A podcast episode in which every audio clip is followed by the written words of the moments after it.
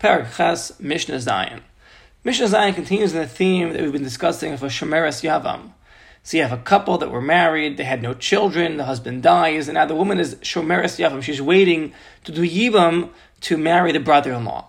Right? And the Mishnah is going to teach us now that the Nechasim, that the deceased husband left over, there's an acharayas on them that they have to be there for the ksuba to provide for the wife.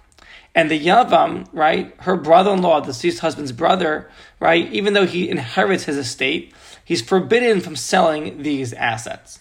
It says in the Mishnah, if this husband died and he left over money, and his brother, the wife's brother-in-law, inherits the money, right? So yilakach behen karka. What he has to do is he has to take that money and purchase with it land, vu'ochel peros, and then he could go ahead and eat the fruit of the land. Shekol nichsi hamid, all the possessions of this of this dead husband. There's an achrayas to the ksuba for the widow on it, and the yavam cannot go ahead and just take it and sell and do with it what he wants. Rather, the only thing he can do is take the you know take whatever it is. Let's say here it was cash. So he takes the cash. He buys with it land. The land is there to provide for the ksuba for the widow, and uh, this brother-in-law, this yavam, can go ahead and eat the fruit. That's what he could do. He can't just spend money, you know, you know, in the casino. He buys land with it, which is mishubad. There's like a lien on it to the ksuba, and he could go ahead and eat the fruit from the land. That's okay. And so to peros atlushim in a karka, if the deceased brother left over fruit, right? There wasn't money they left over, left over fruit. Fruit that was detached from the ground. So the yavam is not allowed to go ahead and just eat it right? Because you know, stuff his face with those fruit. Rather, yilakach ben karka, sell it, and then take that and purchase it with it land. Care the principle should be guarded for the the achrayas of the ksuba. So buy with it land. The land is there to provide for the ksuba for the wife. Vuel peros, then he can eat the fruit that comes off of that land. What about hamuchabarin bekarka? If the deceased brother left fruit that was attached to land, meaning he left land and he left fruit attached to the land. Amr Meir, Meir says, Shamano son, you evaluate the land. Kamein yafin beperos, how much is it worth with fruit on it? V'kamein yafin below peros, how much is it worth without fruit? V'amos, and the difference, ilakach ben buy with the land, v'ochel peros, and then this yavam could go ahead and eat the fruit.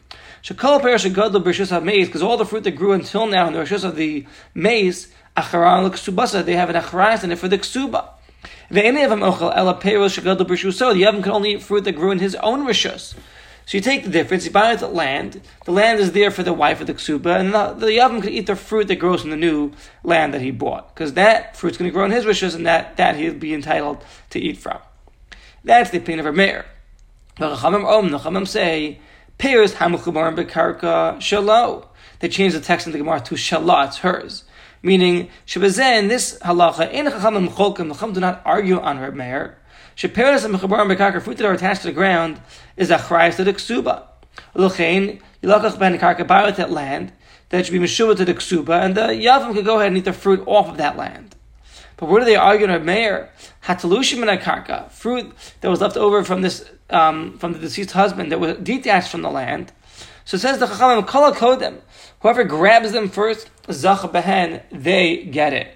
Because the Chachamim hold that metaltalan, things that are movable objects like fruit, right? The deceased husband left over, the deceased husband left over plain fruit detached from the land.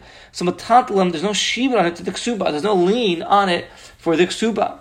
And therefore, whoever gets it first, kadam hu, if the yavam gets it first, zacha, he, he gets it, he can do with it whatever he wants.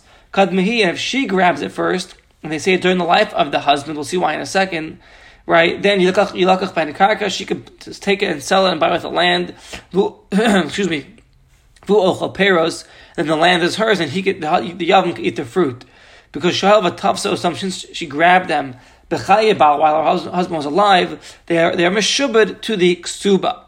And who adin if the if the so to the halacha is if the brother left over the deceased husband, I'm sorry, left over money, right? the Chum argue with Meir, and they hold that whoever grabs the money first, he gets the money.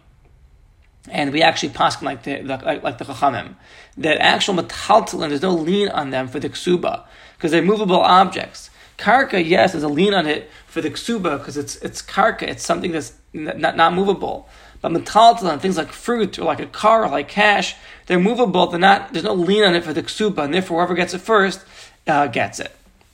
What about uh, the Mishnah concludes kansa? If the sheyibma hayavam, the yavam went ahead and did yibam, and now took her as a wife. So of course she is like his wife for all matters.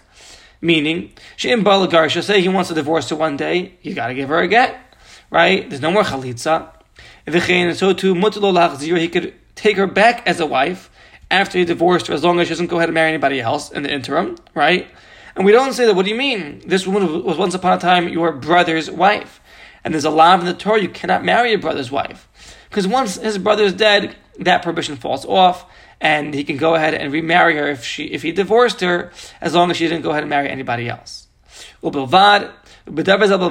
with one thing, she's different than a regular wife when he marries her. She khsubasa al Shalom the nechasim, the assets of the yavam, are not there for the ksuba.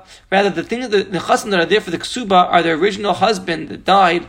His nechasim have a lien. There's a shibud on it for the ksuba. Right, that's the difference. So she's like a, a, regular wife for all matters when he does give him to her. But the ksuba now, he doesn't have to give a new ksuba from his own assets, this brother, the surviving brother. Rather, we use the, the, deceased brother's assets for the original ksuba. However, they do point out that in Bala if the first husband didn't have anything to leave over at all, then then the Yavam, the surviving brother, would have to provide a ksuba for his new wife. All right. Mishnah Chesim, with this will conclude uh, Parak Ches.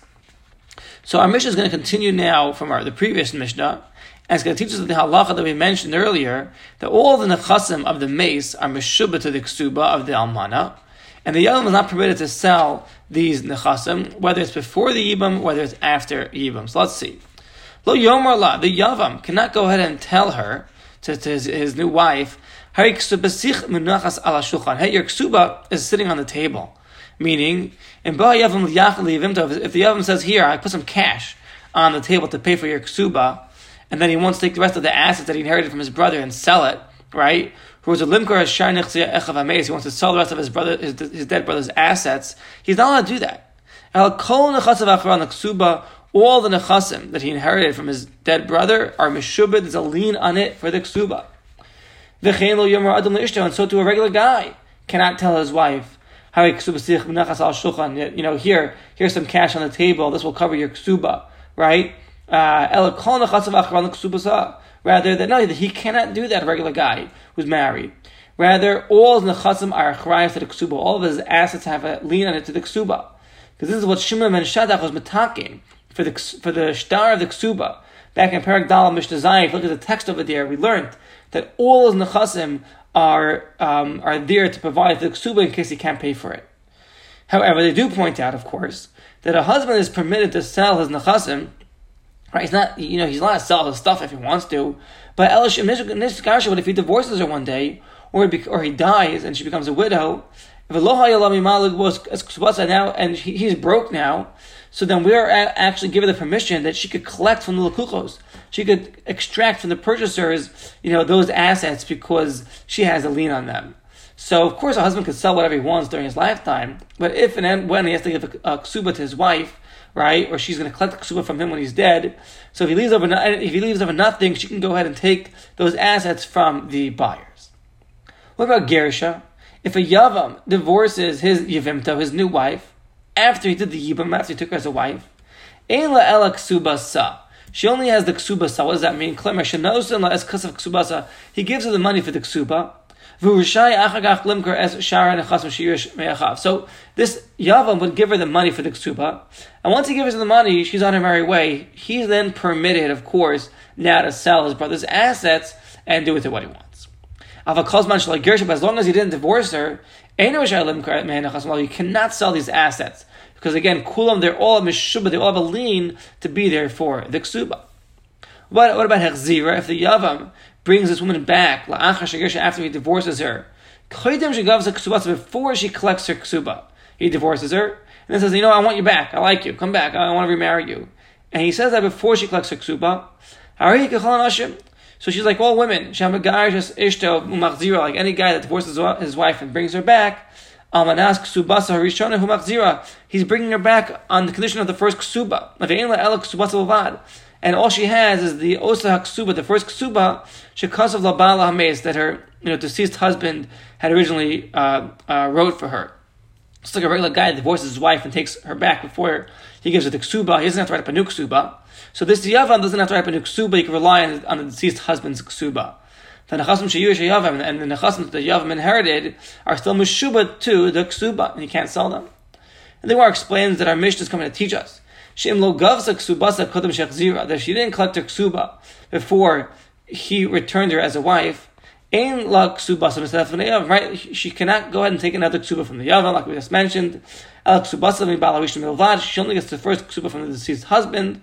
And therefore, asr od liyavam is forbidden for the yavam to go ahead and sell the assets of the deceased brother, even though he divorced her and brought it back. Okay, so they're repeating the same thing, but that's it from Mishnah Ches, and with that we conclude Perek Ches.